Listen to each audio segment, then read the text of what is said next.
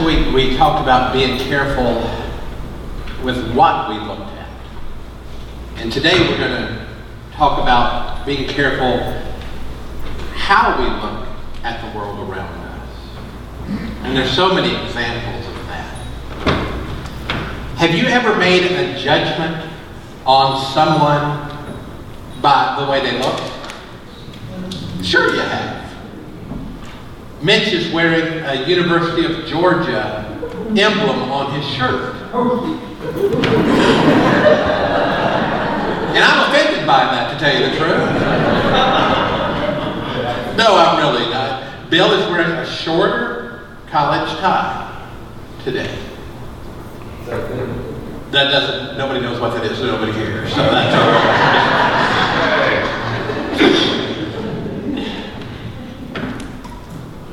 It's, it's an interesting world we live in that we can look at someone and make a snap judgment just by what they're wearing or what they're not wearing or, well, we have to be careful how we look at people and how we're going to judge them on so many variables. I have a nice pair of sunglasses that I lose a lot. Jeannie's shaking her head as I speak. Um, we were headed after Christmas to see her mother in Mississippi, and I found them, and I was wearing them driving on I-20. And I commented to Jeannie, look at the paint on that car. Isn't that the coolest paint job you've ever, one of those color changing paint jobs on a car? And she couldn't see it. And then I took my glasses. It wasn't the color at all. It was the lenses on my glasses. And I was wondering how she couldn't see it, and she was worried that I could see it. it was the lenses. Makes the sky look different. You, you've worn them. But I was looking at the world through a different filter, a special lens. As Christians, isn't that our job? to look at the world through different eyes. For instance, when we look at people, we're supposed to look at them as God's creation, as brothers and sisters, as those that Christ died for. But sometimes we look at, at people as, well, I've got to be careful with my words, we're in church. Um, we look at people as less than ideal as a waste, as not worth our time. I read the other day that some people are a lot like slinkies. Remember slinkies? This is not good, but it says they're no fun until you push them down the stairs. Uh, and while I wouldn't go that far, and I don't recommend it, we have to be careful how we look at everyone. Let's pray. Lord God, help us with our lenses with our eyes, the way we view situations, the way we view people, the way we view events, need to be all taken into consideration with your will and your love and your grace. And we need plenty of that. So, Father, as we look at your word today, open our eyes. Not just now, but forevermore. In Jesus' name we pray. Amen. Acts chapter 9 is a great place to begin. A very familiar story with a man who changed the way he saw immediately. You know Saul. And as it goes, it says he was uttering threats with every breath and was eager to kill the Lord's followers. He went to the high priest. He requested letters addressed to the synagogues in Damascus asking for their cooperation in the arrest of any followers of the way that he found there. He wanted to bring them in, both men and women, back to Jerusalem in chains.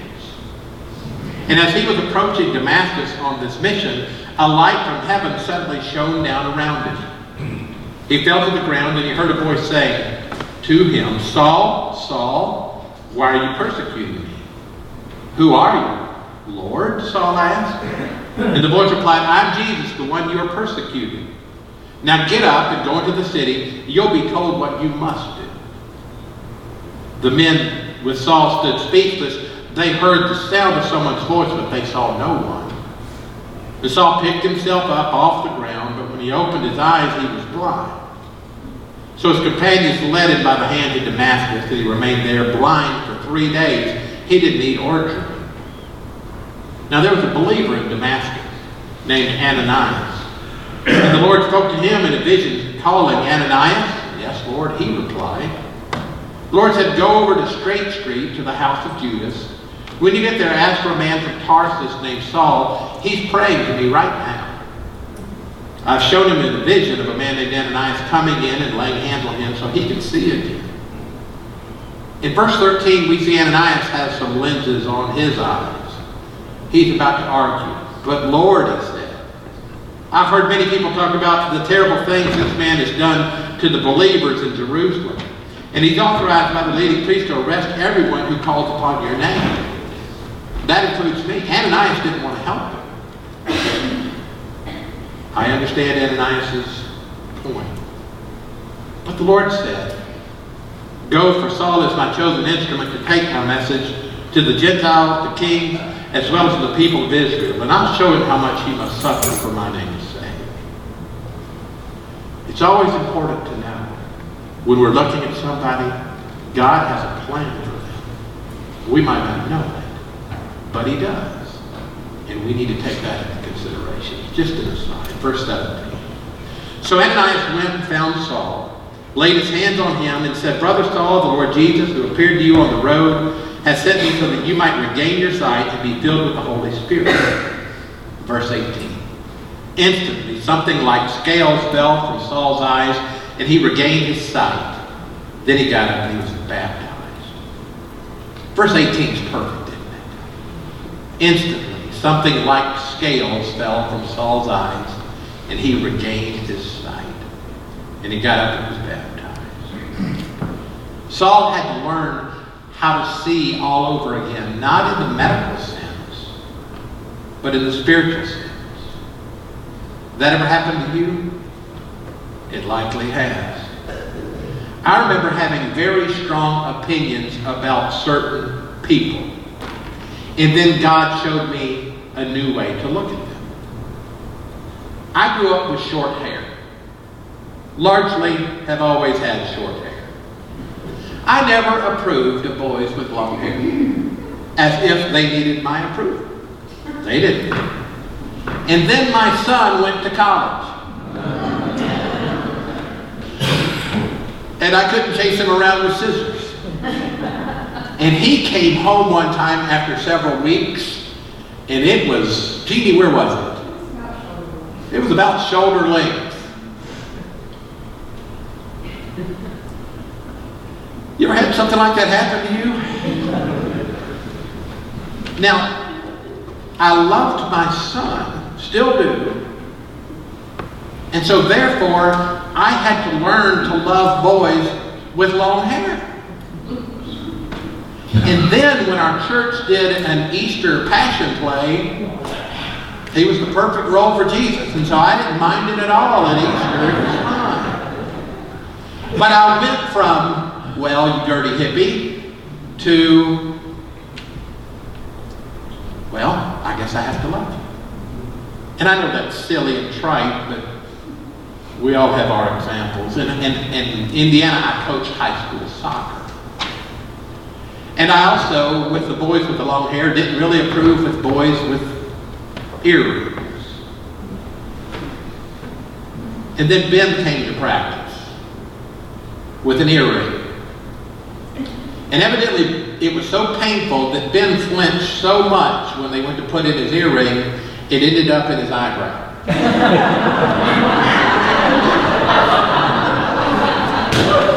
and so, gets to practice, Ben and I had a little talk about his new earring. And I said, Ben, I'm so glad you have a handle on your head now that I can pull you around the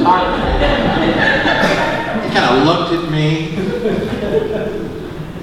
And I had to learn that I could love people with earrings in the wrong place. because I already loved Ben. And so then the question came, well, if he'd have had it first, would I have loved him in the first place? And that's a sad question to even ask, isn't it? Because God made, you don't know Ben, but God made him, didn't he? Shouldn't I love Ben? Shouldn't you? It doesn't matter what he looks like. And then Kyle came to soccer practice with blue hair. the only blue hair I'd ever loved to that point was Aunt Vida, but that's just the way she looked.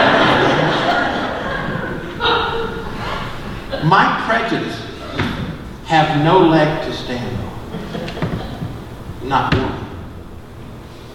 Not one. It's not a new problem judging people how they look. James chapter 2, look what happened in the early church. My dear brothers and sisters, how can you claim to have faith in our glorious Lord Jesus Christ if you favor some people over others? For example, suppose someone comes into your meeting dressed in fancy clothes and expensive jewelry, and another comes in who is poor and dressed in dirty clothes. If you give special attention and a good seat to the rich person, but you say to the poor one, you stand over there, I'll sit on the floor, well, doesn't this discrimination show that your judgments are guided by evil motives? So suppose they come in with blue hair, or an earring in their eye, or, or whatever. We have to be careful. So how can you do better if are you as flawed as I am? Do you have some of these problems as well, or have you had to deal with them over time? Yes. Okay, thank you. How can we do better? How can we always see the way that God wants us to the answer is very simple and it's very difficult. We have to see God first. We have to see God first. Everywhere we go, in everything we do, we need to know that God is right there with us. And when we are aware that God is with us, we tend to do better, don't we? But there's a big problem with this. We forget.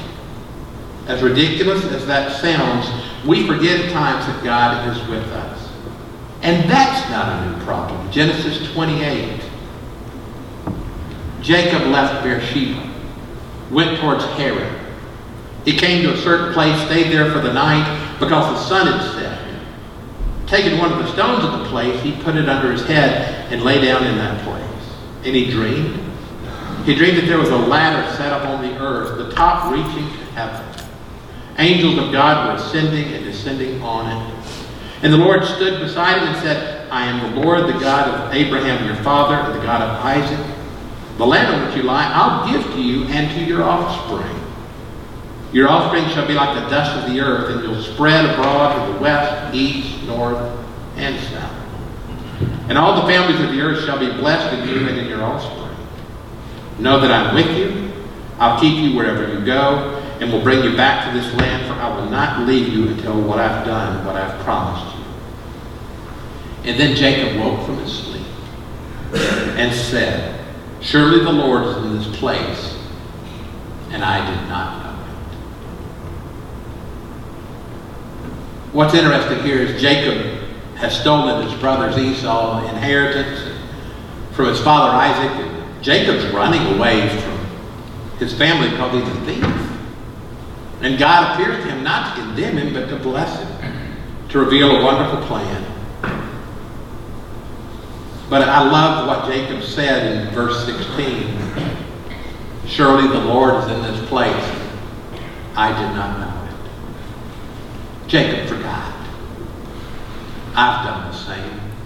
So have you.